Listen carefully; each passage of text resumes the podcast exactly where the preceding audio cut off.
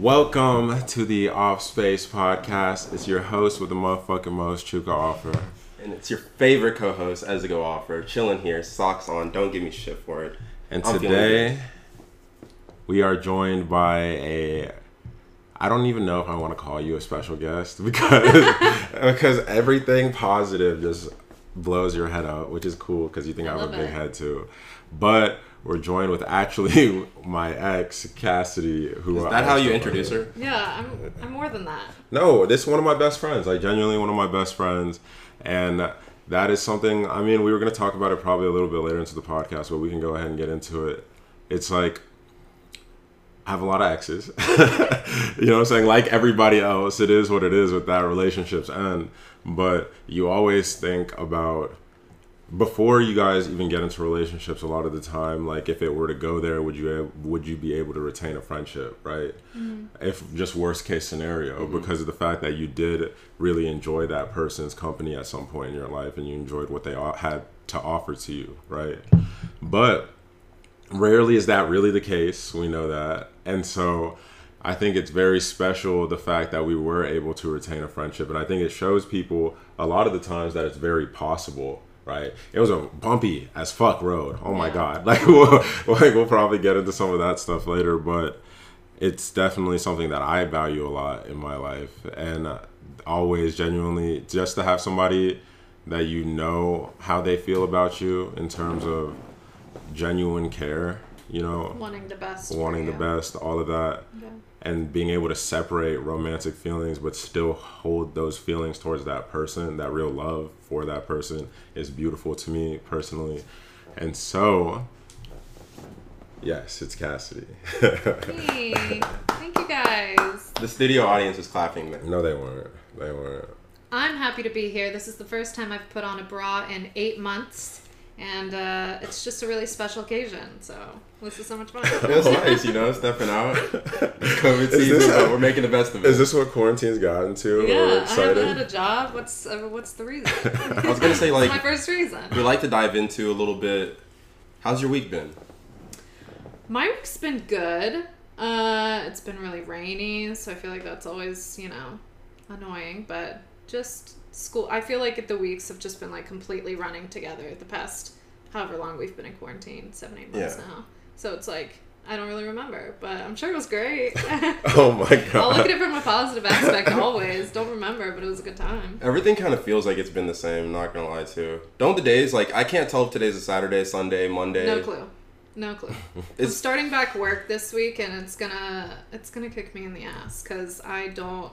I have to be there at six thirty for like five days straight. I'm like, what the? When have you Are been? you Have, serious? you changed like your sleep schedule at all, or have you been Oh, waking up I, at about the same yeah, time? Yeah, I go to sleep at 4 a.m. and I wake up at 12 every day. Right. So I still don't, I don't know how this is gonna go. we'll see. We'll see. That sounds like my current sleep schedule. I feel like that's just the laziness we all slip into a lot of the times with unemployment, you know, just like with people not having their regular jobs, people being laid off, etc. You get to relax a little bit more. Yeah. Because you were somebody that, like, when you were working that job, had to like wake up at like four in the morning. I was so used to it. I was I've I've always been used to it, working, waking up early, and now especially like quarantine and then uh, downloading TikTok, it's ruined my life. So right, see, we no, stay up till 4 Exhibit. A, Exhibit A. I told y'all that TikTok was made for white people and women, and we have the intersection. I think it's for Gen Zers, but I'm not Gen Z. I was gonna say, I feel like you're on the the edge of people I didn't expect. At this point, I expect uh, everybody. I take it back. Like TikTok is fucking huge. It it definitely caters to your what you like, and so mine is like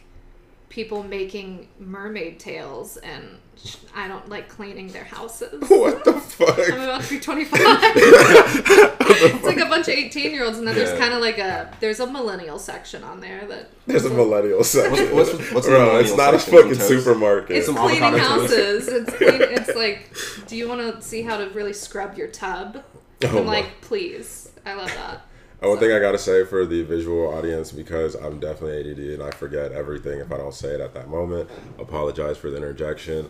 But for those of y'all who have followed us since the Game of Thrones days, and those of y'all that do know our opinions on Game of Thrones, the houses, a lot of those things, I want to know this shirt's cool, but I'm not Team Lannister. I'm not. I don't think they I'm can not. really see it. I'm not. To be I'm not. honest. just gotta let y'all know. It's just a cool looking shirt. It's It Team Stark till the day that we die. Stark set. Stark set. All day. Speaking of Stark set, go ahead and refer back to episode 32. I don't know if it was 32, but it was way back there. Check it out. oh my fucking god, the plugs kill me sometimes. But How do you feel about people shamelessly plugging themselves? I had a friend who was like trying to kill me for it because I'll insert whatever we do, especially the off space, at so many different points, and just like I do it ironically, but go listen, subscribe. You really turned into a like and subscribe. Oh, for person. sure. That's the only thing that kills me. It's like I know you're supposed to do stuff Yeah. like that because that is good marketing, but it's like all I think about is like OG YouTube, like when people's videos would end, they'd be like, "All right, remember everybody, Yeah, but comment, like, and subscribe." When subscribe." have you ever actually like they're like, okay, go like and subscribe, and you're like, yes, yes, I should go like and subscribe. That never happened. Not once. Clearly, it wasn't Never. made for people No. like us, but I feel like when individuals do that, they know who they're speaking to. They're speaking to eight year olds who they can actually get to go do that yeah. shit. Like, okay. My eight year old listeners, go ahead, like, comment, and I subscribe. hope eight-year-olds I aren't hope listening to y'all's eight-year-olds- podcast. I hope I hope eight year olds are nowhere near this podcast. My Yo, fucking explicit content, go away. And so we're gonna return to um, typical orders and everything with the podcast next week. But I do want to go ahead and keep a little bit of the structure that we have normally going on. I want to make it abundantly clear that I do apologize for the in-depth music dive I wanted to give y'all this week, and then just pressing play on the Baby Keem two pack for seven days straight and not listening to any of the music that came out because Hooligan's the greatest song I ever heard in my life.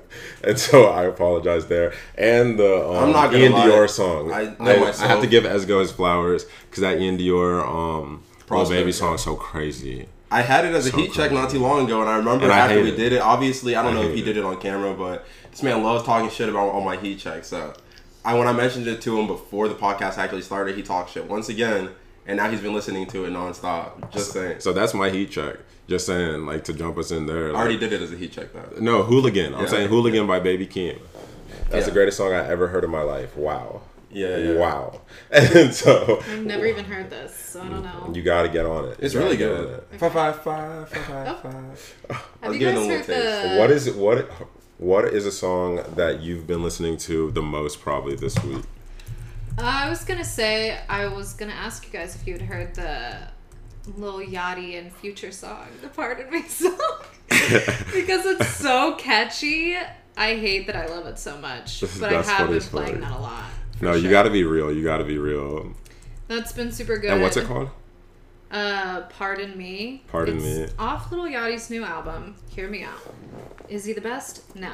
But do we love Future? Yes. Absolutely. So it Uh, was just it's just something to go give a listen to. It's super catchy. I'm gonna have to. I'm At this trying to remember because I feel like I listened, but I don't remember. No, you'd remember. no, it's just like, bruh, remember, and we had to be real on an episode, and we don't want to say this disrespectfully, so I have to frame it the way that was framed that episode. I don't remember if it was just my opinion or if it was the opinion we both shared in terms of like Yachty's music.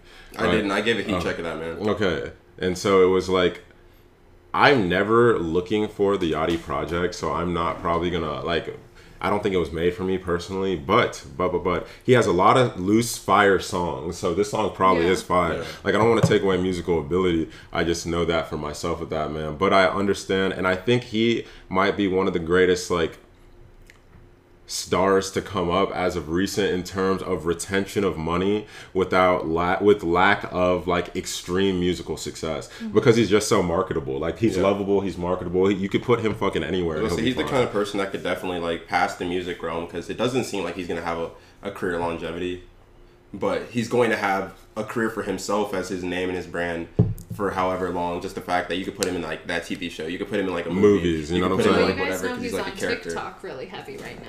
Is he? He's like in it. Like Is he one of the bigger names? the names? crowd loves him. Yes, uh-huh. he's got so many followers, and everybody loves Lil Yachty on TikTok. Honestly, it's he's so funny. I seen this And I don't. I'm the same way. I don't. I like. He dropped a new album. I had no idea. Like I. I like what? Lil- Like I have not. I he had a like I song haven't with heard of him Drake musically. bro he had a song with Drake and it was a Oprah's straight bank account was song it was a straight song don't get me wrong but I it still couldn't make me press play on the album I don't know why though, because I feel like the album you it's such a big name. At the end of the day, you're gonna listen regardless. You might not love it, but hey, like a month later, I'm gonna listen to Lil Yachty. But I don't I don't remember how I even saw the song, but I just listened to it and I was like, this is so catchy. Hmm, I fuck with it though. It So what would was- it's super good. but past that, I'm not gonna lie. So obviously, you know, your boy likes to do his due diligence, and as an astute member of the off space, I had a heat check, but I didn't. But I will tell you what I've been listening to the most, and I'm throwing in Audible. It's a throwback, and I kind of alluded to it last week because I've just been listening to the album a shit ton. Um, R U Mine by Arctic Monkeys has been a heavily replayed song for me recently, so I'm gonna go ahead and make that my heat check. Hey, shouts out to that. Um, I would love for us to get into some more side conversations because that's fun, especially when we have Cass here today. Yeah. But definitely just keeping it on music. I did want to go ahead and point out that tragically, very tragically, because a lot of people have been waiting on this man's release, but Bobby Shmurda was denied parole. So that means he's looking at spending the next year in prison to serve out the rest of his actual sentence. I don't understand like how at this point it'd be possible for the parole meeting to be to go that way, to be real. Like he's done six years, you know, out of the seven. Like Yeah. but I'm not a lawyer. I don't know or understand the stuff. We can only just continue to pray for Bobby. We can only continue to pray for and like send our love to the families and the people affected and just the fans who are excited to see what he does on his return because that's somebody that was coveted, you know, while they were here and they retained that love by trying their best to him and Rowdy retained that love by trying their best to re- be themselves and remain themselves and just like do their time and get back to it. And so definitely want to hear some positive news on that case soon. So y'all know how people are when it comes to like artists and making music and shit. You'll go on like any social media, if they post a picture, if they drop a tweet or whatever, you'll just see the comments, where's the album? Where's the album? Where's the album? Blah blah blah. I hope with everything in me that after this man gets out, people aren't like harping on him for music. Cause at the end of the day, you still gotta recognize this man has been in prison. Like you don't know where his mental state's at. I can only imagine shit like comments on me doing certain things now. It's like, did you even really have to leave it there? Like whatever. But hopefully, when he does come out, he makes fire music and we take it in stride. I know y'all want to see something every year from everyone, but it's just not going to happen like that. So don't get your hopes up. Oh, for sure, for sure. He's definitely made it like abundantly clear that he misses the music and he's ready to get back in there. But no one should have expectation, like strict expectation of somebody that's been in fucking prison. You know what I'm saying? Like we have to remember that's a human being at the end of the day first. You know what I always hate is when people like when people come out of prison and then everyone's like, you had so much time in there to like write music and shit. I'm like, are you s- like that's what you're worried about right now? Wait, people have said that? No, for a lot like, of people, that's real, common When people for sure. come out of like jail or whatever, like however long they've been there, they're like, "Well, you had so much time." Like That's I always see crazy. that. I always see that in the comments. And it's just like, bro, those are people. You know, like, Yeah. Like what? like those are people. Yo, Like, y'all aren't productive in your regular days when you're chilling at home. Right. Imagine being like incarcerated. You think I'm about to be sitting here They thinking gotta. I'm sure they I'm got making an album right now. you know what I'm saying? Your freedom is taken away. It's You the- know what I'm it's the people talking about we all got the same 24 that are probably sending those things. Mm-hmm. Oh Jesus Christ, for surely, for sure. But other than that, that was mostly it for like musical news. But I did want to give you a little bit of a window to tell people about yourself and your background, since you do come from a very interesting background to where the turn happened with like sexuality and just all of that. So give people a little bit of a rundown. Uh, about me, uh, I'm a preacher's kid. Number one. They're always the weirdos. Can't you tell the tattoos? They're always That's the always weirdos. what I happens. love how as you said that you hit the I'm a preacher's kid straight into camera. No, I actually have funny stories. I remember Mm-hmm. one time whenever I was pretty young, it was I was sitting at my dad's church softball game. And the women in front of me, my dad's been a pastor pretty much my entire life, and the women in front of me were kind of just like classic church ladies gossiping. and one of them said, they were just kind of talking shit about somebody in their church, I guess, whatever, classic. And one of the ladies said, You know, those preacher's daughters, they're always the first one to just get some piercings or get pregnant. and I was sitting right behind them. I was like, uh, uh. I was probably like 15 at the time, but it's just funny that that's always like the thing that happens. Because But they forget you're human beings too. Right. But it's they like- expect you to just be perfect. It's Yeah. crazy. so, anyways, that's um, that's me. I that's that was where I grew grew up. I'm the oldest of four kids, just like Chuka. On paper, Chuka and I have a lot in common, which I think is really funny because we're like, So fucking different. yeah, but But we have a lot of the core things in common, Yeah. which are like important stuff. Well, we is grew up. We lived in the same hometown too, so like we grew up similarly. Mhm. But yeah, It's very, very specific hometown. Yeah. Very different from a lot of places. yeah, super weird. But yeah, I think it was just we grew up with similar close family dynamics and stuff. And there's four kids in both of our families, just shit like that. But yeah, and then um, I've been living in Atlanta now for probably three years. And I'm graduating from Georgia State in Uh-oh. December. Yes, sir. Been there about Congratulations. seven years. Now the maybe? details, We have to details. We have to- details. yeah. Man, fuck them. Get into it Honestly. because I feel like more people need to hear that shit Right. about the longer route through college because not everyone's a. Oh yeah, for sure. I sped through it actually, and I got through it in three years. Hmm. That's Like, how that's how my brother is. My brother like one he's literally 13 months younger than me. He's already graduated with his masters from UGA. And so it's like everybody's got different courses, sure. Like he, but he lived in the dorms and he was in a he was in a fraternity and I started like working in restaurants at a young age and I had to like pay for my own rent. And Mm-hmm. so it's just like we took completely different paths, but And you think about it, it's just like the funniest thing to me is just dehumanizing certain things like society likes to tell us to do. Because if I, which may be the same for you, which may be the same for Ezugo, it's like if I stayed on the exact course I was on, like entering college at 18, right? I would hate myself in my life right now, Yeah. truly. And so, like, I think it's very valuable to, and I know everybody's different, so everybody has different timetables, it's all different, but I think it's very valuable for you to experience life and figure your shit out. You know what I'm saying? So you don't end up wasting money. We know how expensive college is, right? You don't end up unhappy when you graduate because there's a lot of people that end up graduating like quick, you know, like doing that path, which is cool, like truly awesome. My sister did it, like it works for a lot of people. But get to about 24, 25, 26, right? And you see them really start losing themselves because they didn't really that was their whole focus. Yeah. They didn't take time to really find out what they like, whether it be sexually, whether it be romantically, Yeah. whether it be just like regular stuff that like really works on our mentals at all Mm-hmm. times because mental health is so important. We talk about this all the time. So that is I mean, it is something worth mentioning, you know. It's just not the traditional path. I had a friend that I was having a conversation with not too long ago or whatever, right?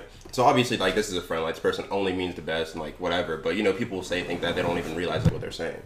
And so speaking on like the longer route and everything, we were just catching up on life and where we're at and shit. And you know, I'm talking about how I'm on like my last year of college right now, and dude's like two years younger than me, but he's finishing up now. Or he, I think he just graduated, right? So I'm technically on my sixth year, but I took a year off and changed majors a few times. It all really makes sense when you add it up. But yeah, he's like, bro, you're, you're taking a while through it, man. You're letting the youngins pass you, ha ha ha, blah blah blah, and like talking about how. But then actually started going in deeper and like seriously meaning it. Like you should be done by now. It's uh, it's really not a good look to still be in college. But in my mind, I'm thinking to myself again, like what you're saying. I know a lot of people who are done, fine, and out, and wish that they took the longer route to realize that they wish they changed their major. Their job that they're doing right now kind of sucks. Um, they're just unhappy. They don't. A lot of them are feeling pressures about what to do next because they never really decided that or figured out what they really wanted to be getting into. Yada yada yada. So, for me, I'm so happy, so happy to be going through it now. Obviously, I'm over this shit and I want to be done too. like, course, I of feel like that's course. something people don't realize too. It's like, oh, you love college. No, No, you man, don't. I want to be No, done. no. But I I'm actually one of those people that love college. and I don't mind it, but I will say like to note on that that ages 18 through like 24 are so crucial and you change So so, crucial. much. Mhm. I'm like a polar opposite person than I was at So 18. fucking different. Thank God that I am. But I think that it's all just like staying true to yourself and like knowing yourself and listening to yourself. See, when she was 18, 19, she was interested in dudes like me. What, yeah. So you see how different she is by 25. So that's she grew uh, up a lot. We're wow. glad that we're past that. And judgment changed a lot. That's a good. That's yeah, good. I have a good head on my Oh wait, are y'all now. calling me trash? Yeah. Okay. But yeah, I I'm think that it's totally everybody's path is different, and I'm like glad that I'm very in tune with myself, and I was listening to myself and being like, this is not what I want to do, or this is what I want to do, or whatever, you know. Question though. In a way, do you feel like as you're learning these things and being more true to yourself and like listening to yourself and like really learning who you are, do you ever feel like you were a lot more similar to that younger self than you realized, but you were like masking it? So now it's like your truer self is showing, but it's really who you've been all along. 100%. Because I feel like I'm not 100%. very different at all from who I was. I'm not saying like when I was 19, 18, like 18, 20, I'm very different and I've learned a lot and I've matured a lot. But I feel like I'm a lot similar, more similar to myself now when I was 14 than I was at those ages because I was just acting like a different person. No, for sure. That's what like I was thinking about this a couple weeks ago actually is like I started probably like 19 years old trying to grow up and like really like trying to be an adult. Mm-hmm. I was I mean at that point I, I had been living on my own, paying my own bills whatever. And then I think that I was just like dressing too like too old for my like I was just trying to grow up, you know? And I was like now, I mean, I'm I'm like, wait, I like to wear colors or like I like to, I don't you know what I'm saying? I'm like Yeah. I'm starting to regress back to being like I want to do fun things. Like It's now hilarious. I'm like I want to be mm-hmm. so much younger. I look at my, myself and like we all grew up in like relatively the same way. I know you had more of like the Peachtree City experience, blah blah blah, but and then we moved to Coweta, mine was slightly different. But looking at how guys and like girls and stuff dressed when we were young and trying to look so old with the Sperry's and like the, Uh, Yes. the dashers and Looking all these things, it just looks bad. Looking disgusting. I was wearing like the long cardigans and like you know like you know what I'm talking about. I'm like bro, I look like a fucking thirty year old mom like at 18 years old. The fuck? Bruh. It's now funny. like I'm trying to have my ass out. Like I'm trying to really like be Well, it's young. still there. It's know? like, let's show it. Let's right? Like let's oh my be fucking fun. god. The craziest thing is I agree with y'all 100%. Like one thing I started to notice about myself because this is something we may not harp on that much or we may. I mean, it's going to be long conversations this episode for sure. But like we're watching a lot of people who may not have found themselves because these the 20s are the ages people say you do find yourself right? And trust me i mean i'm not here to act like i'm a savant. Like there's so many things about myself i discover every day every month you know what i'm saying? Every year. So i'm always learning. But that's the part of the human experience. You learn about yourself every single year. you may be a different person every single year. But we're watching a lot of people i guess that didn't really have their individuality didn't really have their own personalities didn't really have like a whole not their whole selves but you get me like where you know what you want to be mm-hmm. and we're watching a lot of people crumble right now with a lot of the depression rates and a lot of just like the cracking we're seeing on socials period of people during this pandemic because it's a real time that people have been forced to stare at themselves in the mirror and see who you really are. And a lot of people don't like that sometimes. But that being said it's like that's something that I think is beautiful about your childlike self, right? Because like I found at about 17, 18, I started to go through it, right? Like mentally, like all of this bullshit, whatever. And I was just super trying to impress people. Like I always had to be the coolest dude in the room. Like I always had to be funny, popular, like all of this stuff. I put on so many characters, right, at once that I forgot I've been popular my whole, life. I've been cool my whole life, like whatever. And all that shit doesn't matter, don't get me wrong, but I'm saying the stuff I tried to value at that time, mm-hmm. people liked me. You know what I'm mm-hmm. saying? Like I was the reason. And that person got lost during that time. Really, until really the past year, I feel like I haven't felt more of myself than I felt since I was a fucking kid. Because I like dancing and being goofy and like all of the stuff that I swore I was too cool for school to do for all of my for really like all of my adult life from like 17 till like a 24 25 like i wouldn't sing in public or just like rap with my friends just all this stuff i always had to be the cool guy. Always had to be the cool guy. And then you see yourself revert back to that kid because like Chuka as like a little ass kid I was always the most bold and ready to do random stupid shit. Always ready to make myself look dumb. If I thought it was funny, just fuck it, you know, like go for it. You're not lying. Seeing myself turn more and more back into my true, true identity of like who I am inside has been one of the most freeing and beautiful things about this pandemic for me. And I know we can't it's weird to call it a positive time because of how negative it's been in a lot of people's lives but you try to draw the positives you can from everything you go through in life whether that be relationships or whether that be just like a global pandemic right and Mm-hmm. that's definitely the most positive thing i've taken from this period is just getting back to me Mm-hmm. Yeah. I don't know if y'all feel like this, but the pandemic definitely feels like if I was to compare it to something, it feels like driving in your car without music on. and you're just forced to be alone with your forced thoughts. to be Yeah. alone with your thoughts I like doing that sometimes though, because it's like a little self reflection time. You know? And do you feel like you're thriving right now? For sure. Yeah, exactly. The I kind of people I that can do that usually are the ones that are thriving. I am I am the type of person to take a lot of time to make sure that I'm listening to myself though. I've always been like that. But Mhm. I think that yeah, I think that's probably why it's not as affecting me as strongly right now because I always have kind of driven with the music off and Mhm. like really I don't know, been good about my intuition about myself, but giving yourself a lot of reflection time yeah, I think that's so important. But real reflection time people by the Yeah. way because like i said on many a podcast and i truly mean this just because of how many people i know like this in real life it's like you fake acting like you're working on yourself is not actually working on yourself. Yeah. and that's something that you get into a cycle kind of like the habitual dieters and like the people that always only work out on instagram and never in real life. You know what i'm saying? Like the people that feel like they need to get into some identity Yeah. based on something. And the like self-help identity is real. Like there's a lot of people that truly always talk about their different therapists or like the books they're reading like all of this stuff. But i know in real life to be some of the most shattered individuals right? Yeah. and that's because what all of that I've goes to say I've said many a times on this podcast I think everybody should go through therapy and it's something important that everybody should really do. So I don't want to take away from any of those things. But the true reflection happens and just like I always call therapists just like shepherds they just lead you through your thoughts emotions and all the bullshit you've gone through. You're the one that has to identify it right? Mm-hmm. You're the one that has to be real about it. And so I don't know it's just being able to really look at yourself in the mirror is one of the hardest and scariest things that I've ever had to do. But it's been one of the most freeing things I've ever had to do too, because I had to do it absolutely alone. And I think that with that, you also have to give yourself some grace by like, you know, some people that do like extreme self reflection also are like really hard critics on themselves.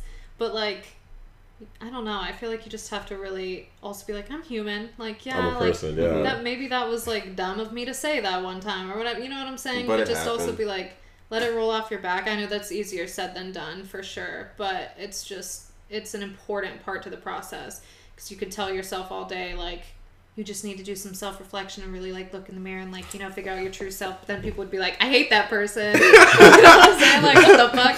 So you mean, gotta be like that- yo don't be so you know it's cool. Like we're all going through it. We've all Mm, For been through this shit Mm, all of for us so like you know give yourself some grace and That's i don't know. one of I my feel like that's number one definitely what kind of keeps people from doing it though. Like, is that fact that obviously no one wants to confront their demons, and like Mm-hmm. you're putting an actual like thing on it now. Like, I guess, uh, what are you gonna say? Like regret or like shame?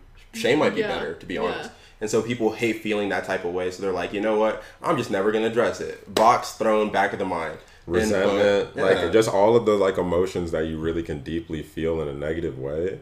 Like that's one of my number one um probably worst traits, I think, is that I'm not that patient with myself. So hmm. sometimes I'll avoid shit because it's gonna piss me off. Like this little shit we were talking about earlier.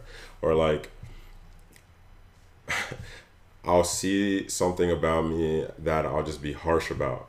Like I'm in this past year, I've looked the best I've ever looked in my life, and like just being real, like He oh my that god, every year, always I'm the like, way. he'll always take the- time to have to himself. have to gas myself. I'm my number one cheerleader. time. Promise you, Lord knows He sent the right one. But anyways, but anyways, I'll gain like five pounds, like right, like on like a week, on like a bad week or two, like just like binging, like whatever. I get depressed, like whatever.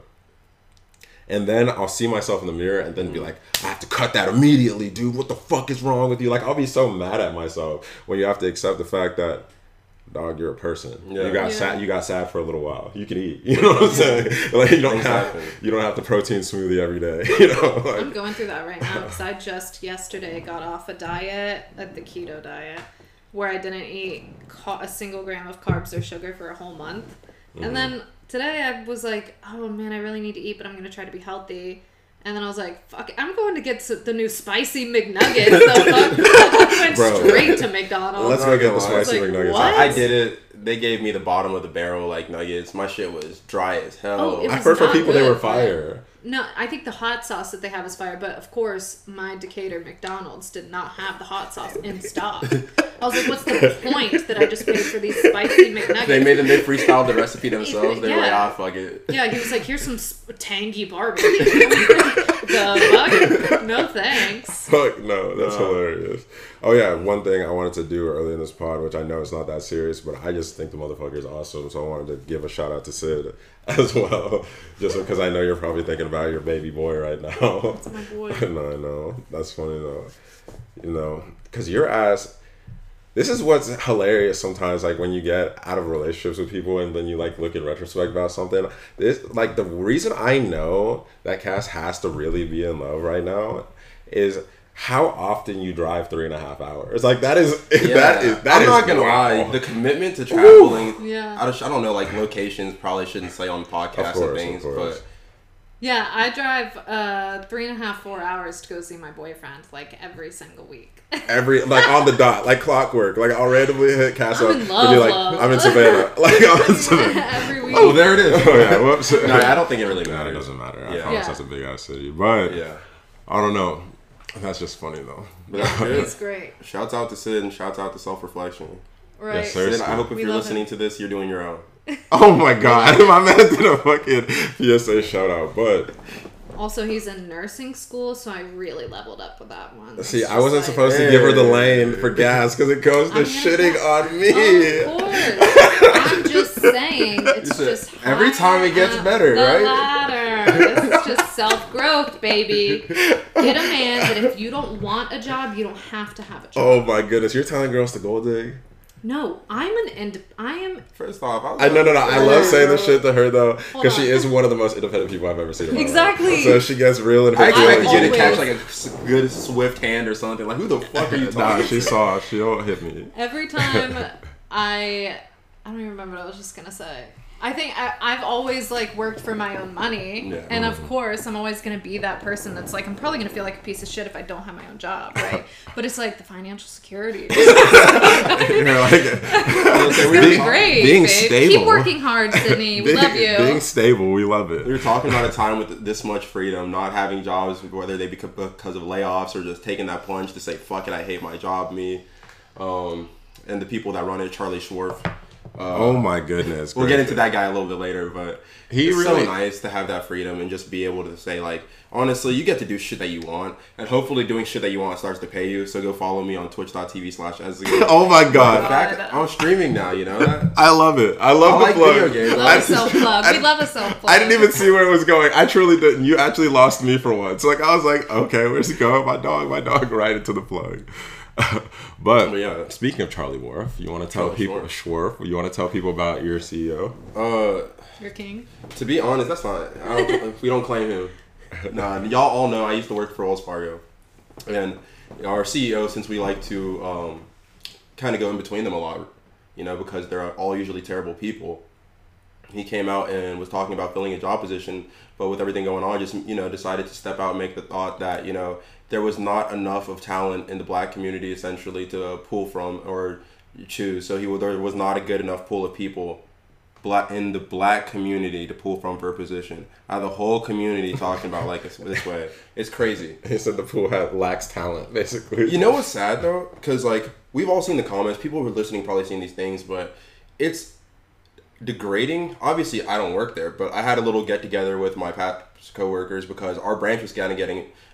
It was temporarily shut down, but come November, they're like selling it. The place is getting like shut down completely, and all these people having to find new jobs. Whatever, cool, fine, and dandy. I get it, COVID season, but majority of the people I work with, except for one, um, were black and Hispanic, and there was a lot of black people that worked there. So to hear those kind of things, and then when I was sitting down with them, like talking about it and just seeing people's, it's like you, these are the people that you work for. You know what I mean? To have them talk about like your people like that in your community, that's almost like a backhand to you, and knowing that you got to go clock in bright and ready to do do your job to pay them. So. Mm-hmm.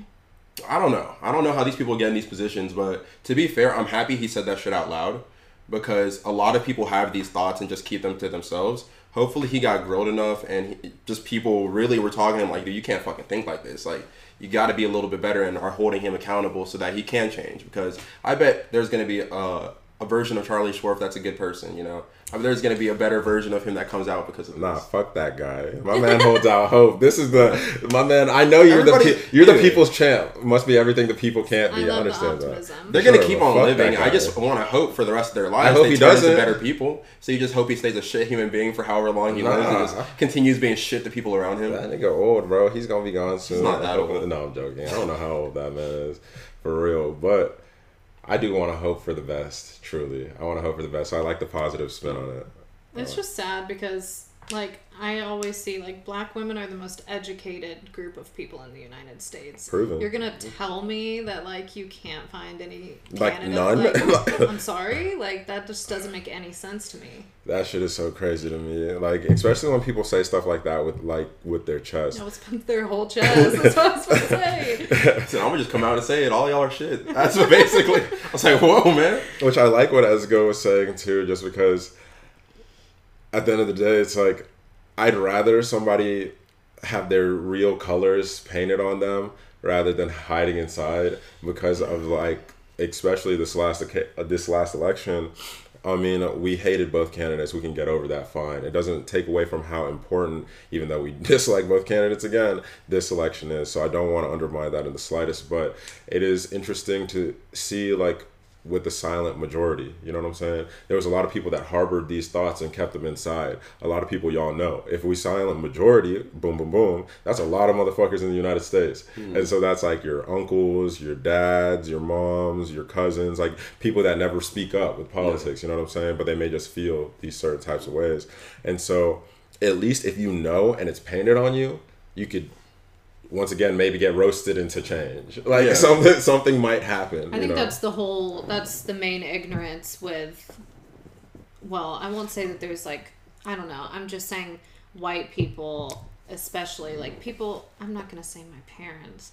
I'm gonna say people in general that just like it's just you're not they're not educated so like if somebody did say something like that out loud and they got roasted for it they'd be like oh let me do some self-reflection like or some research you know what I mean? But it's just like everybody, they're just following the same shit that their parents do over and over and over again.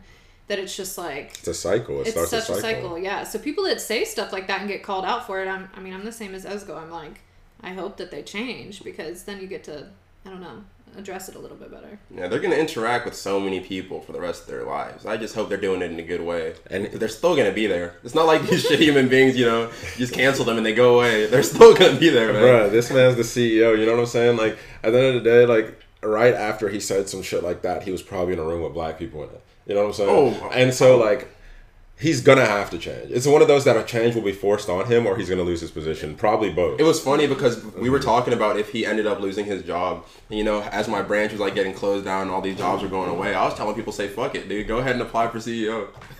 go ahead and get after it. Apply for new jobs. Jesus Y'all are definitely better uh, capable than him. And while we are here, I do want to take a moment to mention and talk about, if you guys would like, the Breonna Taylor situation, because I believe that that was probably the most important thing that happened this week in terms of just like the lack of justice that was brought to one of the spearhead cases in the largest civil rights movement in the history of the world.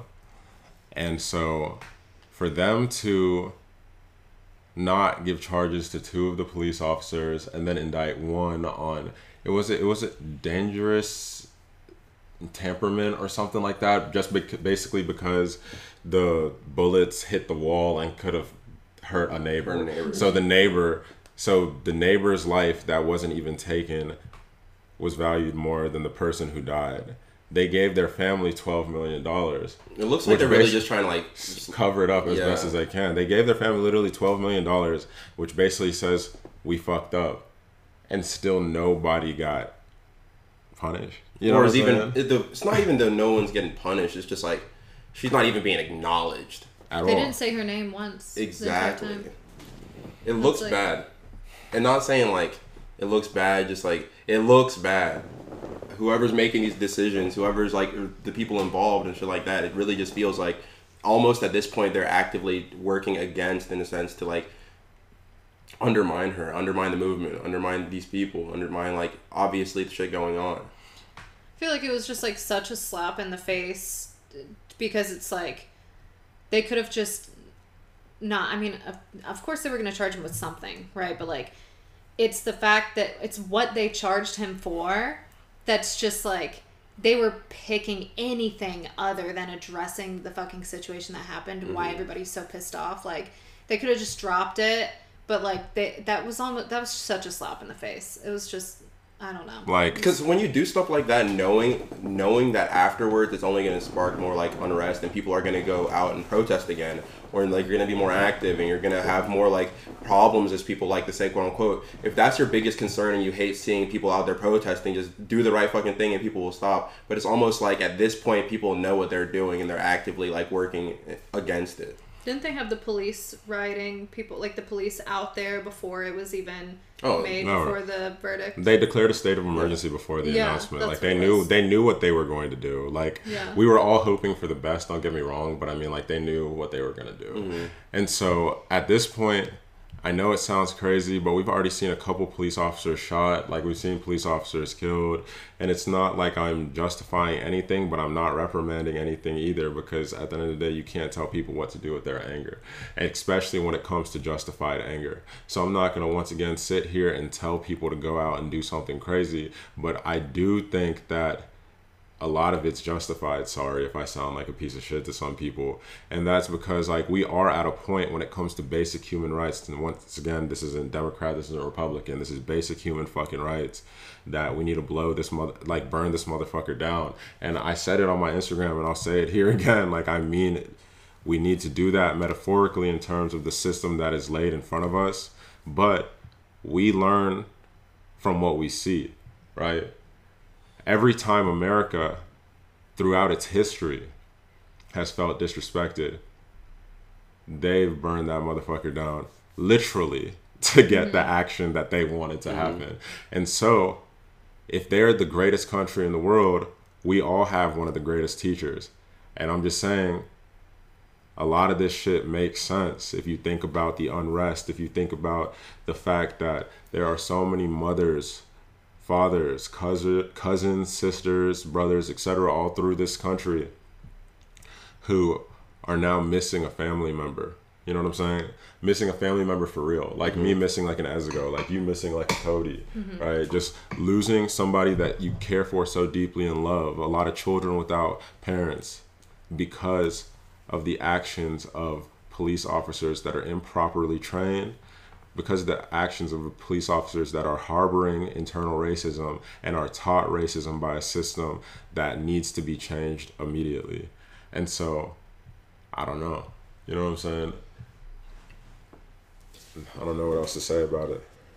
I'd say like it's like saying that it's justifiable. I I feel like I think of that in like the same way as like if a woman like shoots someone whenever she's getting sexually assaulted or something. Am I about to tell that woman that she was not justified for that? Like shoot that man. Like You know what I'm saying? I'm, I hope it hits his head. You know what I'm saying? I hope you ain't for the head, baby girl. Like, what the Honestly, fuck? like- that piece of shit. Like, what's wrong with you? and like being a police officer, you know, like they know. Bro, you know what I'm you saying? They know. know. I just You know. know. That's the craziest Like- thing. They know. You're and not I'm not dumb. saying like I know cops. it's- These aren't stupid. I know there's some cops out there though that are in this, these positions where they're thinking like, "Damn, some of these other cops are fucking up," but they're still actively like not doing anything about it too. I want to see more like Because they get internal blackballed like. instantly. They instantly get blackballed. Yeah, but at the same time, it's like they're not really paying. I'm not you. justifying You know it. what I'm saying? Like What you're I'm not saying. losing a lot.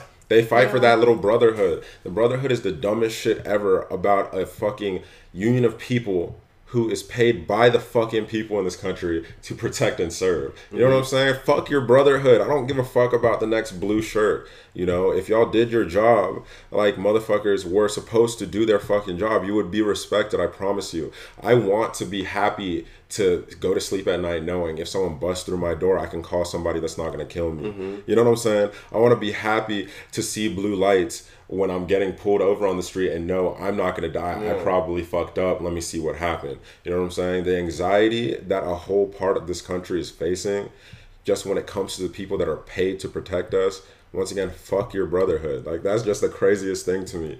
It's just like the sticking by your brother. Dog, y'all get paid like factory workers. You know what I'm saying? Like y'all get paid like factory workers to carry around a gun and act like vigilantes. It's like, you're really it's not, the losing money. much. At the end of the day, It's if you not lost the your money. job, unemployment will play, pay you more. Trust me. Like, I've what? seen it. Right. I've seen it. I'm there. Like, Like, you I feel know. me? You feel me? Like y'all get paid like factory workers to shoot people. You know what I'm saying? To play superhero, fake superhero, and then get mad at a black person and shoot and kill them. And it's like, if y'all are so in love with the cause that you truly wanted to protect people and you spoke out against your brother and you got blackballed, you can get a job that pays you the same tomorrow. They're always hiring. Like Amazon just opened a couple of them. You feel me? Like you're gonna be straight and you'll be making the same money you was making as a Or fucking be a firefighter because those guys are always nice and they stay out of trouble. Like they're, I feel like they're always just like they stay in their own lane. For sure. Firefighters are kind of fire. They're, They're honestly- fire. I hate to do that job though. I would hate to do that job, but oh they Oh seem so cool. goodness, Don't they seem you're job seems cool? like ass, people, but it's that's- like the same That's shit. actually noble. You know what I'm saying? And you love Yeah. them. To you. Who hates firefighters? I don't know, Exactly. They're, They're so like dope. just good ass guys, and they're here to protect. but they don't get to carry a gun. And Fuck people 'em. and people like that gun. You know, they like to be toting, thinking I got power. No. Do you think police officers are flexing their gun and like their IG pics and shit like at night?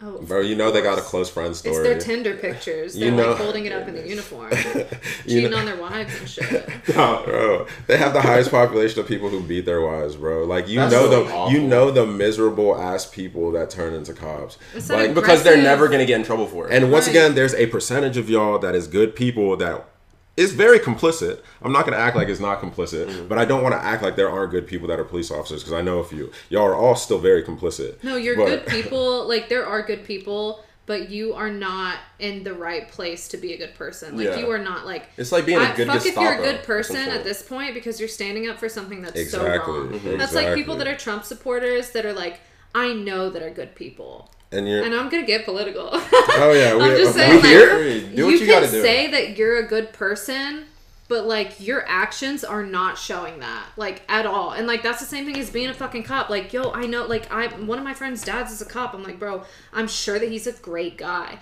but like his actions are not reflecting that. So like. I was having this point- conversation the other day, and I don't want to steer this too much a certain way because I know, especially like what we're on right now. But with everything going on right now, and how a lot more attention has been brought to like matters that are dealing with human rights, dealing with like life or death, dealing with d- deeper shit than my coffee got fucked up this morning, you know, and like you're having these conversations with friends, with family, whatever, and I was thinking to myself again with like I know these are good people, but when you have these conversations and realize certain ideas and thoughts fall into a realm of you're a good person, but again you're complicit by the actions that you could do because of what you believe, knowing that you think this is all right, but you being okay with this and thinking things are all right are leading to people like dying, leading to people getting raped, whatever, this, that, and the third.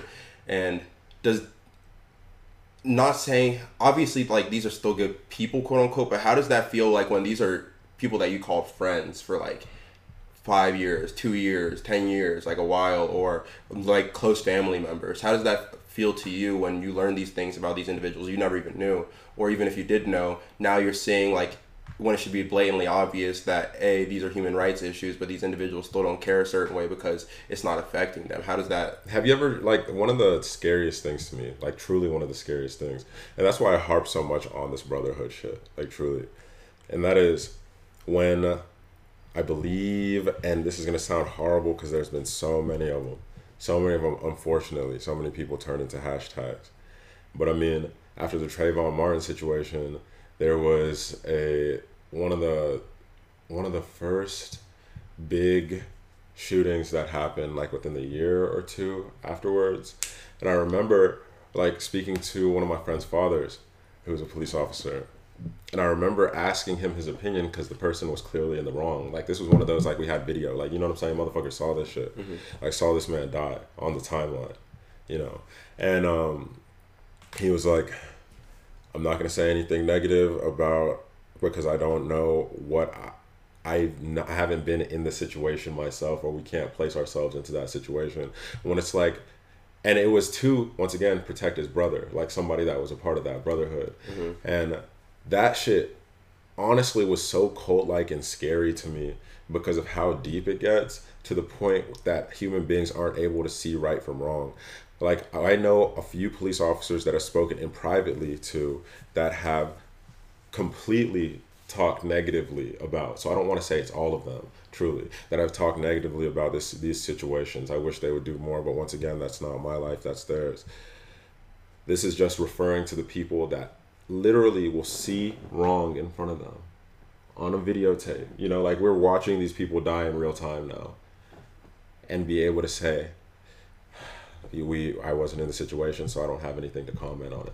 Yeah, and like when these are your friends or family, like how does that feel? You know, like when you've had good relationships with these individuals for so long and like thought everything was gravy, because does that make you a bad person at that point? Because I want to say like these are still good people, but when you don't, when you're not willing to at least acknowledge like really bad shit happening to a lot of people or think that there's even really an issue or feel like you have to be in the situation to gauge it or whatever when you have like context when you have like different things given to you to understand the situation at that point are you like you know? And this is just a genuine question like how would, how does that make you feel? Like have you had these situations? I mean to be fair you're a white person Yeah. so i mean no, but like I that's what I was just thinking about. But it's like I I hate to be one of those people that's like I see where they're coming from by not letting it affect them if it's not something personal. But like even for me specifically when Ahmaud Arbery got killed by those fucking Lunatics. like, yeah, redneck Lunatic. idiots.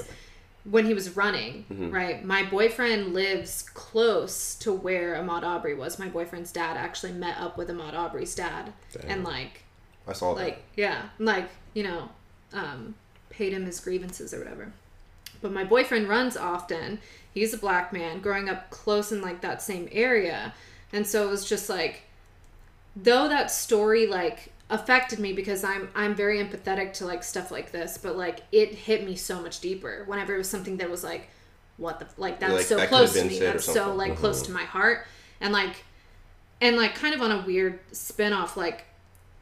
I get. I, I hope that my parents don't listen to this, but my parents um, are white and they're Republican. Have always been Republican voters, but like I came out about my sexuality to them whenever I was like 17 and like they were still, you know, whatever, whatever. They're to continuously vote Republican. But now um my boyfriend is transgender and I think that it's these types of things that like they're voting for are like affecting me Directly. so much more directly like our chance of adopting kids one day.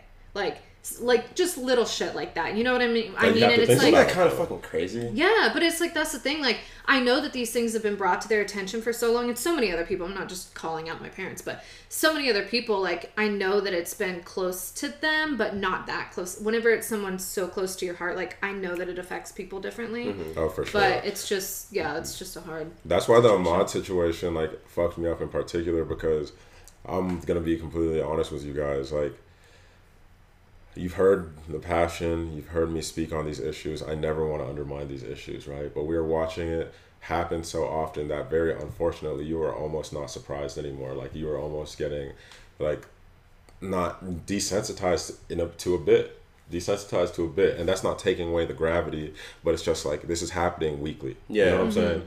and so the Ahmaud Arbery situation especially fucked me up. That was one, that was the first shooting that I actually cried, and that was because of the fact that this motherfucker was is my exact age.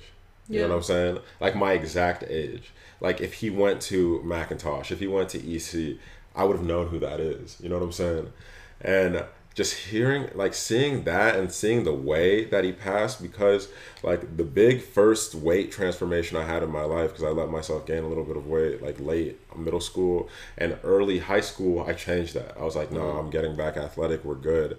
And one thing I did was run around our neighborhood every fucking day. Like I was so militant about running around our neighborhood right? We live in a very like upper class, I guess, upper middle class, whatever, like white neighborhood hmm. for the most part. So they're nice homes, like nice little centers up front, whatever. But you know what stereotypes comes with places like that in the South.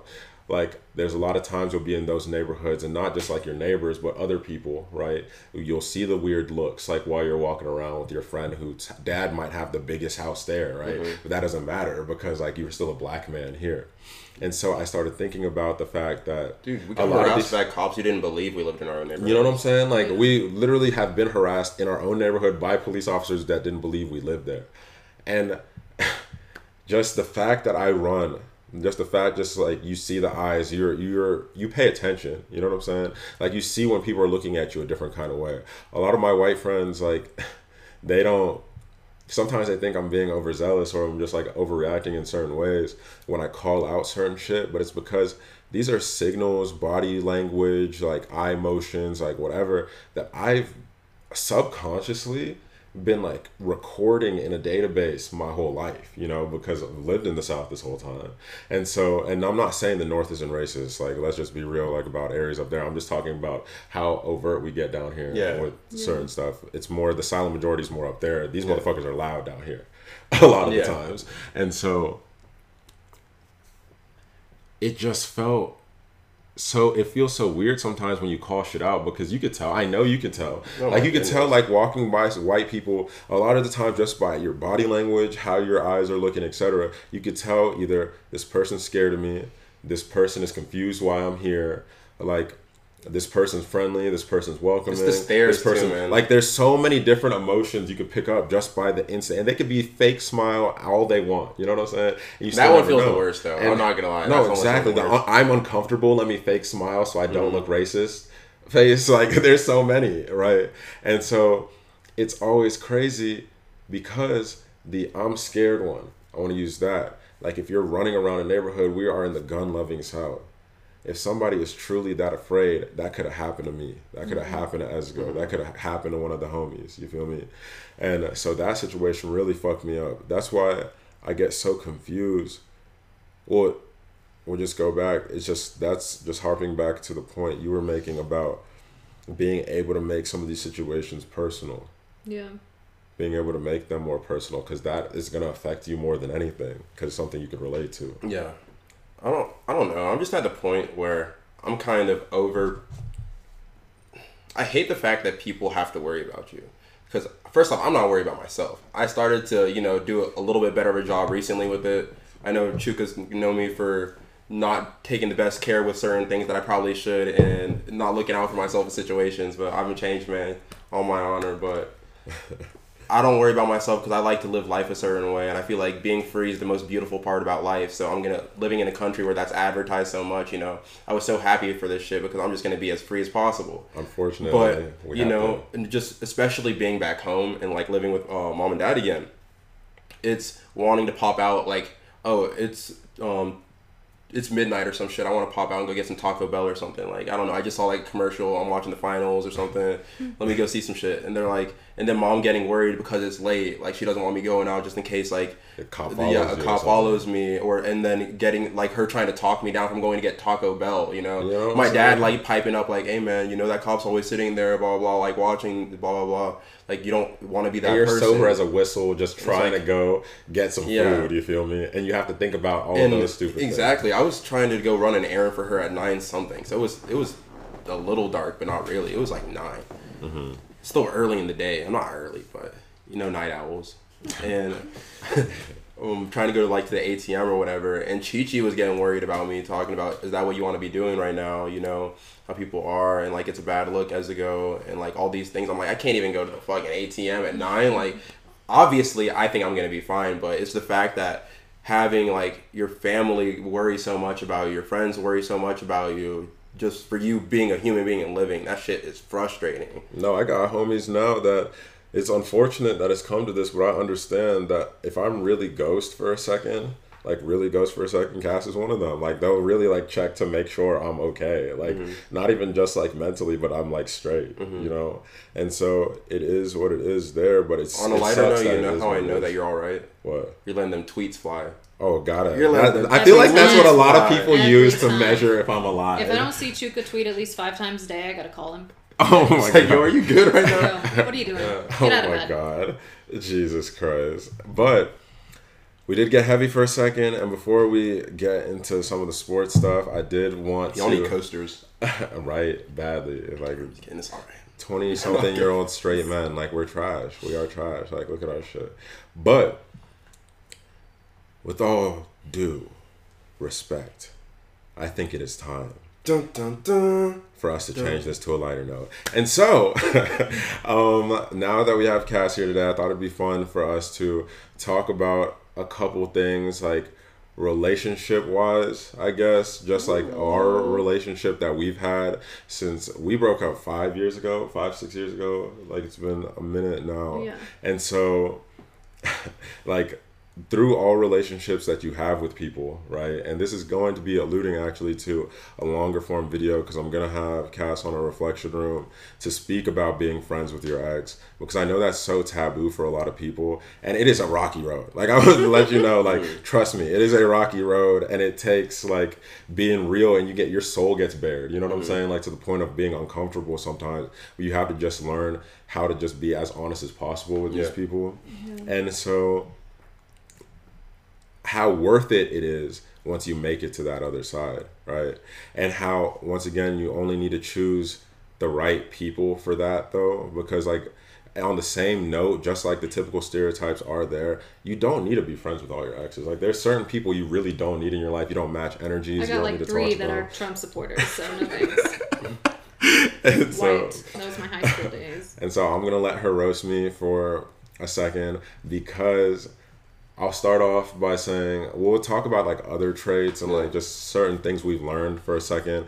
Most of it's gonna be in that video, but one thing I like to tell everybody now, which she knows exactly where I'm going with this, it's it's embarrassing, I guess, but sometimes you gotta be real. We'll you gotta real, be real. Let's fine. get real. Like let's this is the off, off let's start off. Yeah, let's start off on our backstory real quick. backstory. All right. Just give us a, let's let's give a little taste. I'm just a bystander to this right now. I'm just spectating. I want the tea. Oh, I no. mean, we all. can like go more in depth know of like you know how we've maintained our friendship over the years, but it definitely didn't start off well. Oh my god! What? So we we were beefing, like we were We- fucking internet beefing. honestly, so we met, or like I think that we I followed you on Twitter in like 2012 or something Mm-hmm. like forever ago, like long time, and you worked at old. Should I say the store that? I don't even want to give them shine because of the racist ass shit the Racist. owners have said to me. They Yeah. are sweet people. Don't get me wrong, but there's certain things you see. I I hate even like covering it up, but I mean like there's certain things you can't say to other human beings. You feel me? This, so, he worked at a, a clothing store Yeah. that had like this sale every once in a while. I remember that was the first Mm-hmm. time that I saw. No, the first time that I saw you, you were doing community service. no, On the this side of is the road. crazy. Side of the road, orange vested up. I think I DM'd you. I was like, "Yo, is that you?" Because you had pink tennis shoes on. oh my fucking god. Anyways, we started off because I was dating someone that was your close friend, and then we started dating because I I broke up with them, and then we started dating. We dated for a couple months or however long that was, and we broke Which up. we'll get deeper into these stories on the video for sure, because But- people are gonna look at it a certain type of mm. way, So I think that which it is what it is. to just give some backstory on why there was so much fuel to the fire is that I think Chuk and I are both very passionate people and like we were so close for those couple of months and then it was just I just ghosted you Oh my god, what? and it caused a lot of tension between us and then we started a lot of Twitter beef. Oh my god, when you should, no no no. But the thing is though, her immature ass, like.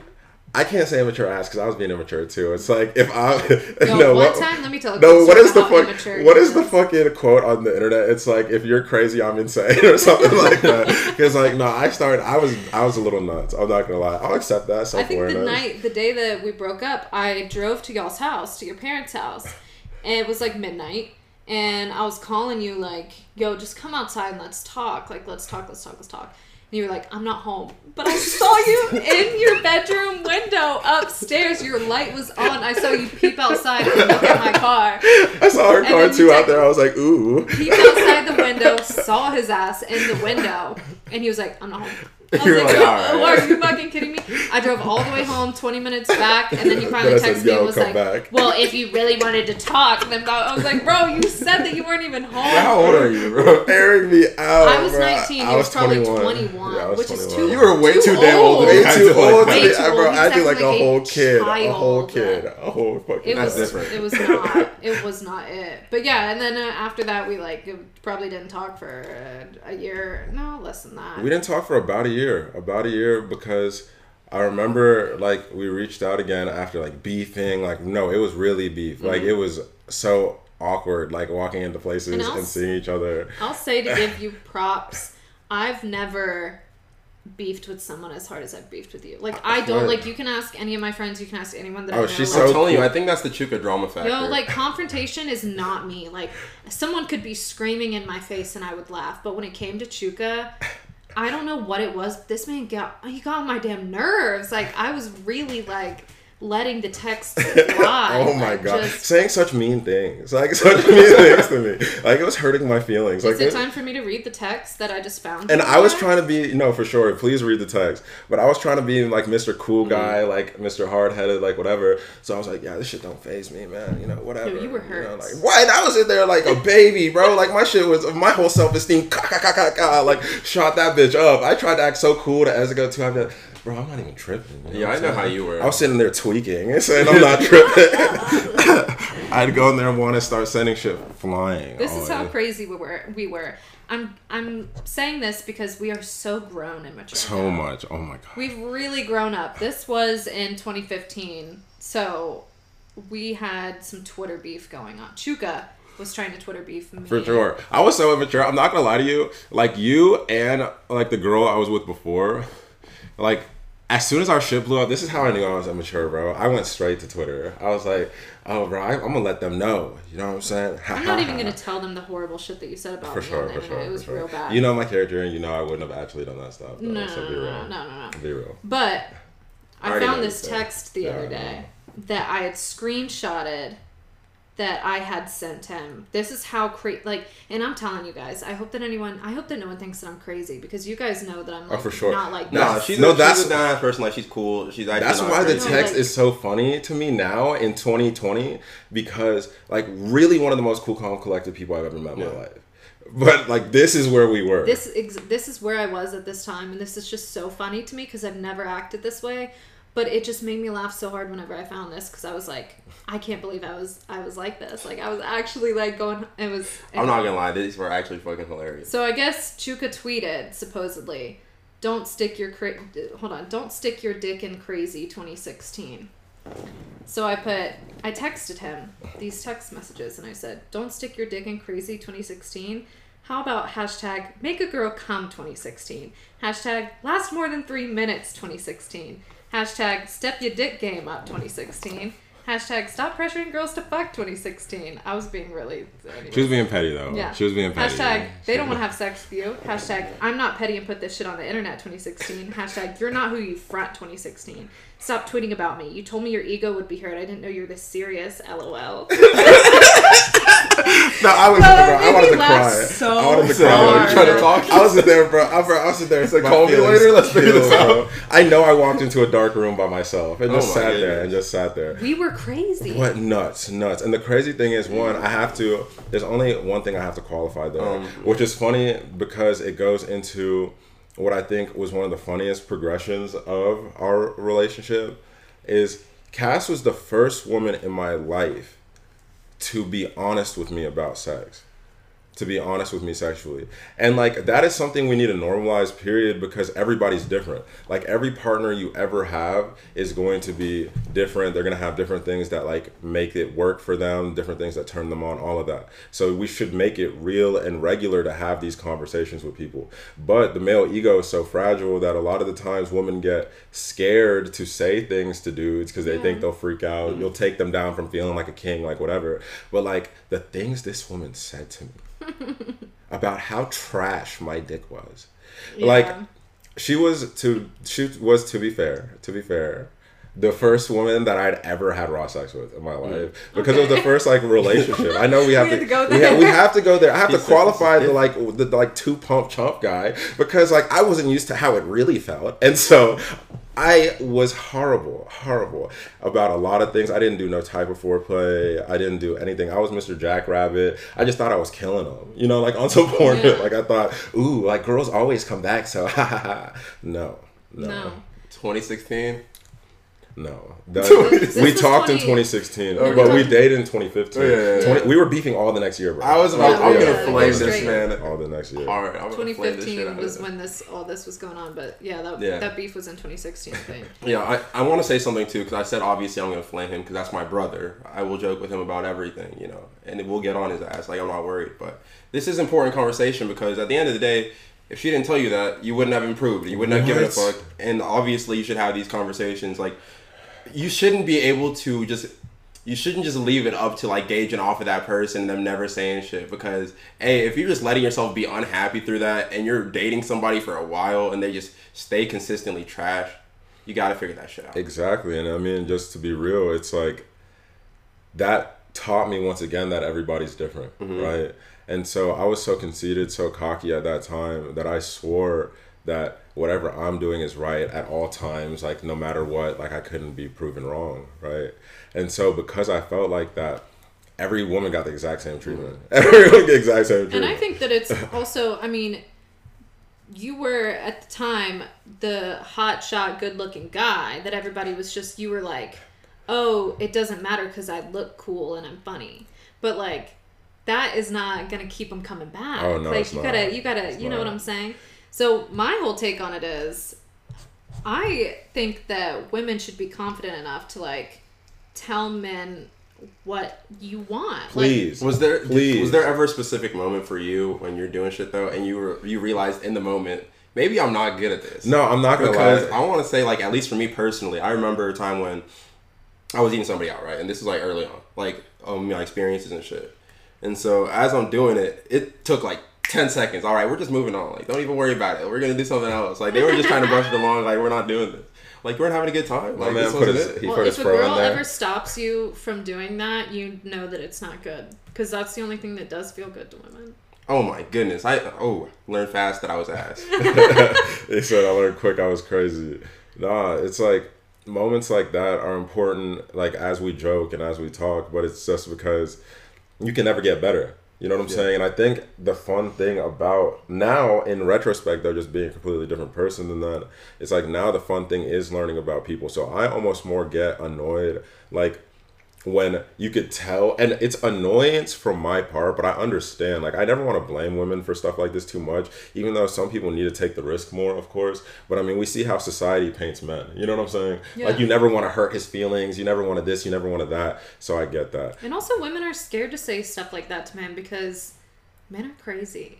For They'll sure. fucking, mm-hmm. you know, for sure hit you or something if really, you like though. say some shit that hurts their ego. Honestly, so like women are like literally bred to be scared of men, to be quiet and to not speak up and to not say what you want and say or like sexually say what feels good to you and like so number 1, work on the male ego. Like For Jesus sure. Christ, let's work on that and also just like women it's it's not really I want I don't want to say that it's women's jobs to be like have the confidence to like be able to say that to men. It should be men's jobs to be like you make like? you feel comfortable Mhm. enough and to like break down those walls and be like, you know, I'm I want to listen and like Mhm. talk to me about it.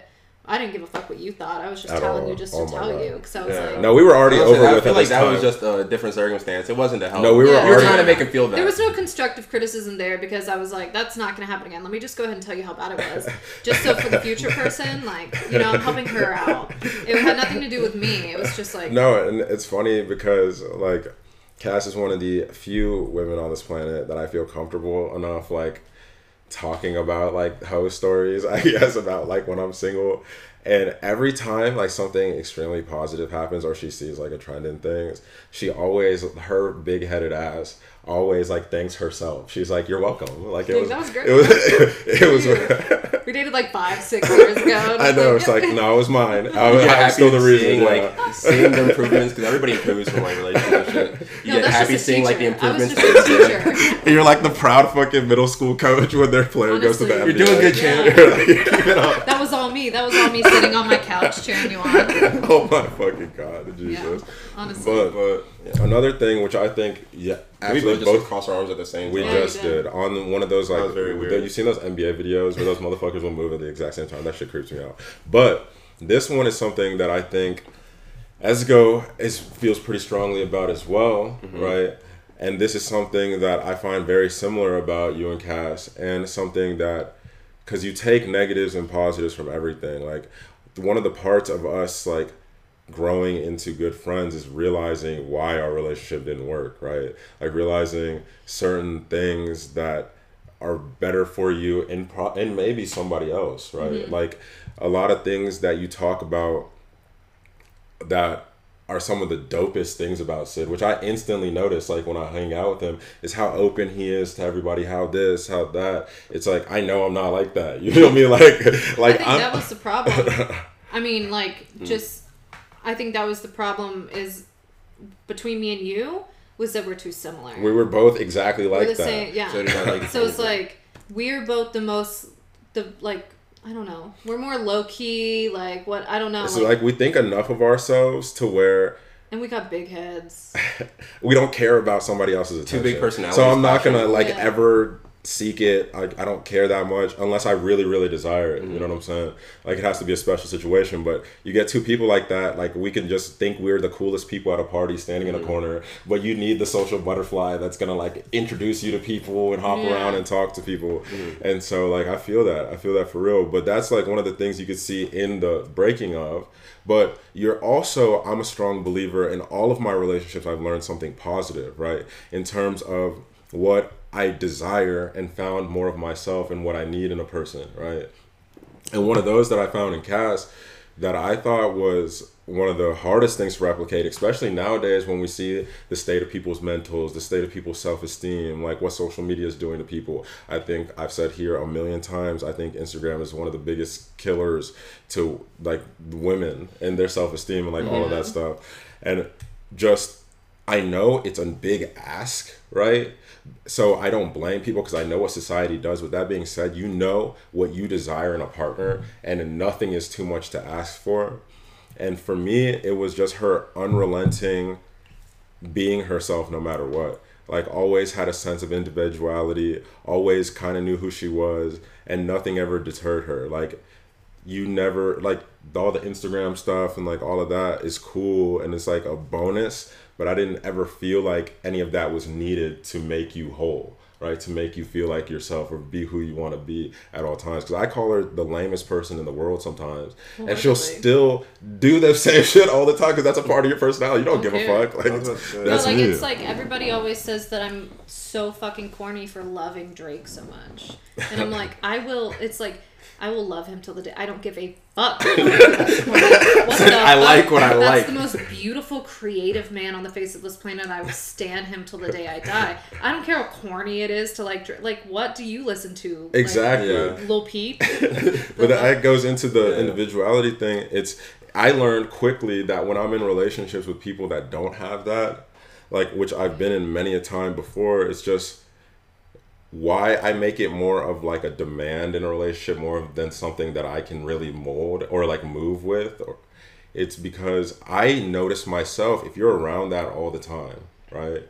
it's going to make your self-esteem go down it's going to mm. make you start to feel different kinds of ways mm-hmm. right because like the people you're around do affect you and mm-hmm. so I think that knowing how much I do know myself, I know Chuka, I know his core values, I know what he likes, and I know his desires. You know, I'm learning every day about this motherfucker, but I still can say I know myself and I have my personality, right? Mm-hmm. And so that's important for me to be with other people like that. And I know being yourself is one of your biggest core values. Like you live So I'm to be honest though, it's not just it's been a blessing at sometimes, but it's also been a curse because until recently, because uh, I guess I'll just preface it and say this too. When it comes to like relationships, I've had like flings and shit like that, but for the longest time, I didn't. I've never really had like the long standing relationship because up until I would say about a year ago, I wasn't gonna let myself because I was a very I didn't really trust people like that, and I'm starting to uh, I guess learning as we got older and stuff where all these things came from. I didn't trust people to accept me, and I didn't trust people to like uh, really be okay with who I was, and I just I wasn't gonna change who I was for anybody. Like I'm gonna be doing the things I want to do, like whether that's laying corny, whatever, and be a certain thing. And I was I always told myself that okay, so if you're with somebody else, obviously I'm not gonna change me, but are they ever gonna really accept you? And so that's just not gonna happen. Like all the lame shit and stuff included. And obviously it's petty now, like thinking about it now. But when you're a kid, like and younger, I say kid, but when you're your younger self, you care about all these things a little bit more. Like I want to say like minute things, but they don't even really have to be big shit. Like do they accept me? Like oh, I have like a random love for like air balloons or some shit. It's not like that. It's just like little things, you know. But um, past that though, like thinking about it now, it's like obviously breaking that um, barrier and like being more okay with it and things like that and then also finding people that are okay with being themselves too and not trying to mold and be like you or not hoping that you like are acting like a different person and being like them or like uh, acting like other people to fit like this facade of whoever they want to be with it makes like you're talking to people and being with people and stuff that much better now. Like when you're okay with the fact that y'all are very strongly rooted in i'm my own person. Yeah. And it makes you only want to be around people like that, to be fair, because it's no dig or anything at anyone else, because truly everyone has their own journey. But you've seen it, like we were speaking about earlier, you kind of feel like not I'm over it, but kind of like I went through so fucking much in my life to get to this point. So much bad, so much good, so much up and downs, whatever, right?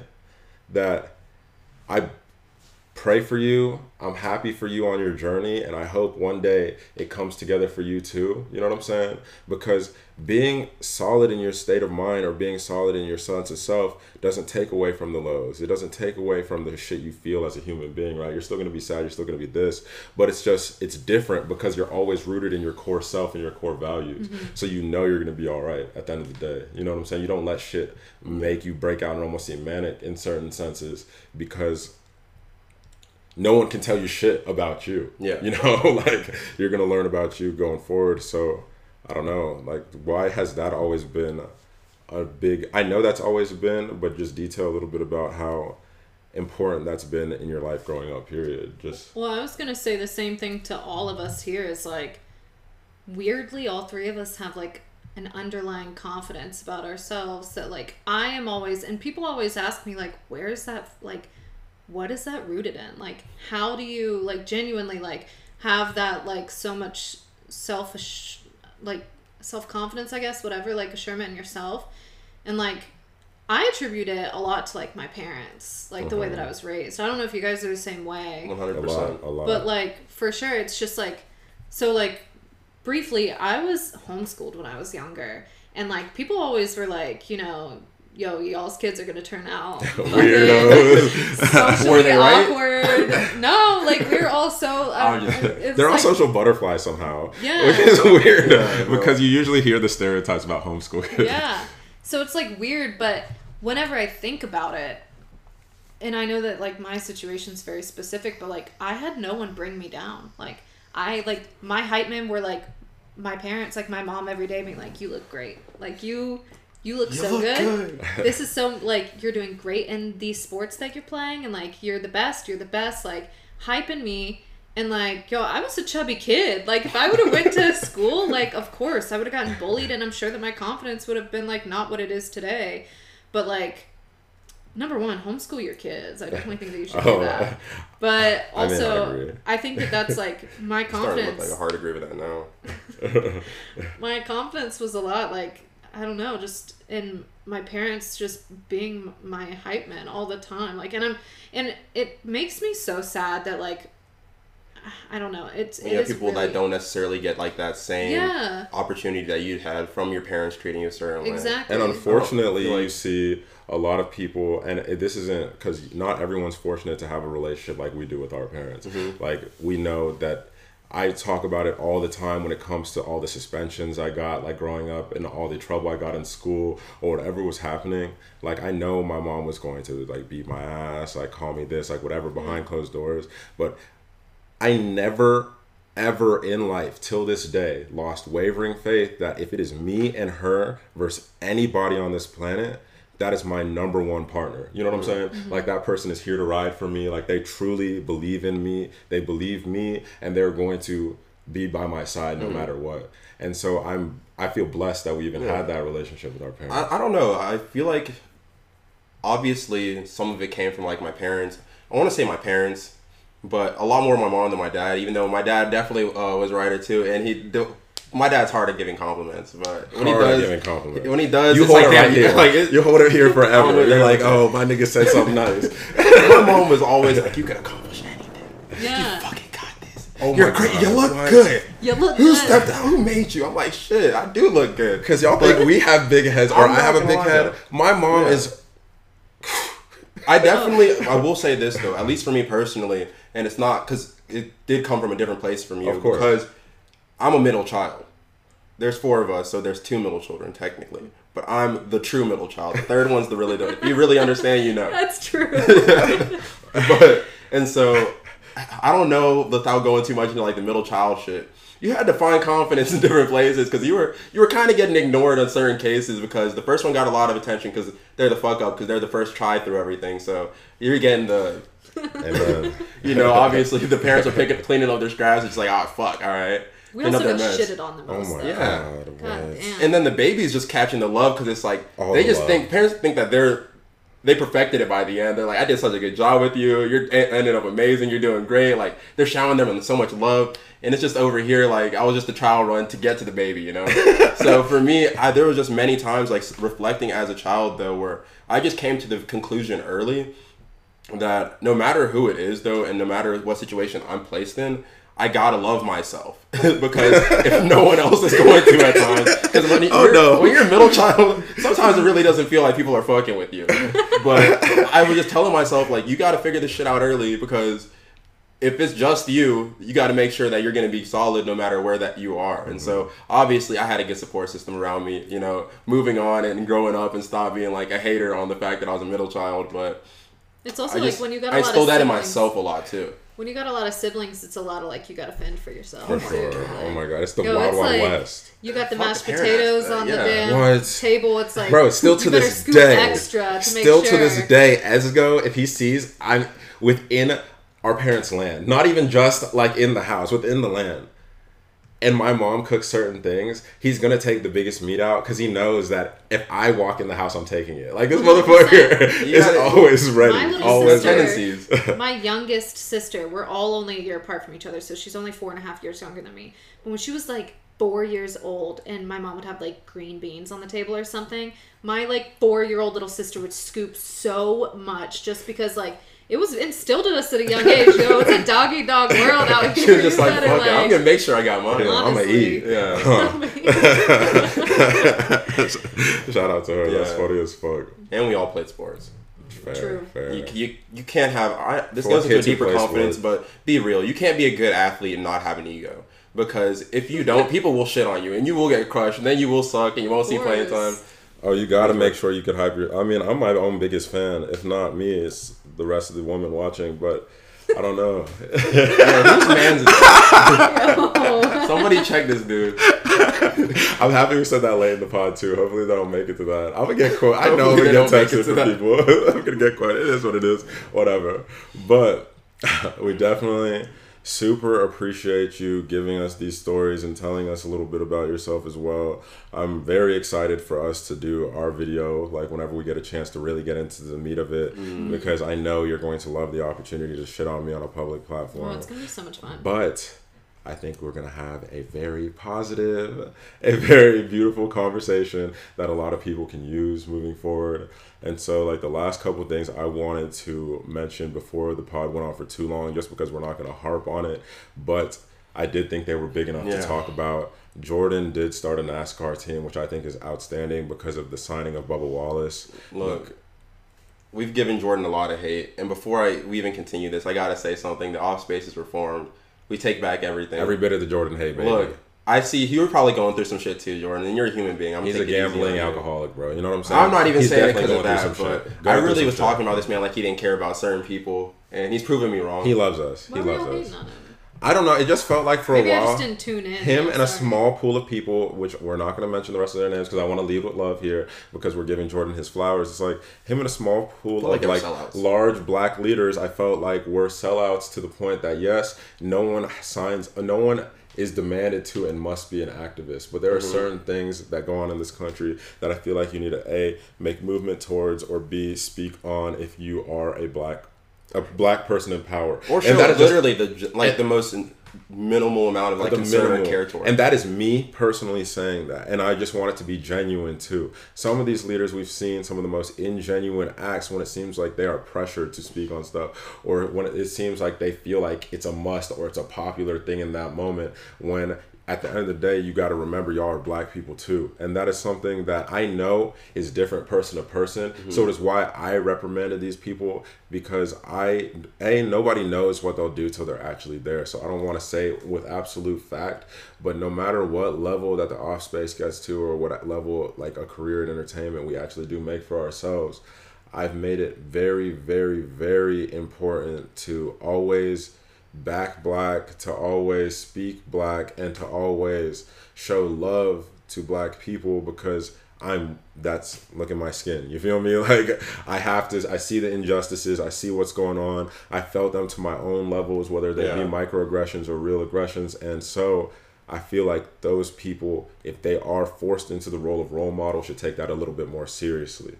That being said, I think Jordan has in the last few years truly, truly just more in a public side shown his support for these causes and mm-hmm. these movements. Because you see with certain things, like when the NBA decided to, when there was like the little hiatus going on again once the bubble started because players were like boycotting and they were just not trying to like go to work because there was bigger shit happening, you know, obviously.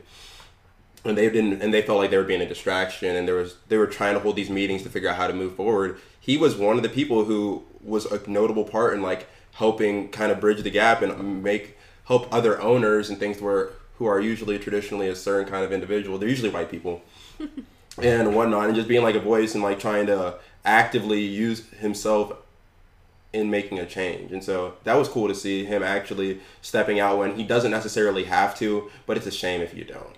It's a shame if you don't. Amen. I'm kind of like ignorant to the whole situation. I didn't. I guess I just. I mean, I, I never thought of it from that point of view. But do mm-hmm. you think that it's because like at such a young age, like he was such a young basketball player that like mm-hmm. he just felt like he never got treated how people Oh, say you get treated. A lot Of, I want to say this. I Like- think he got ASAP Rocky.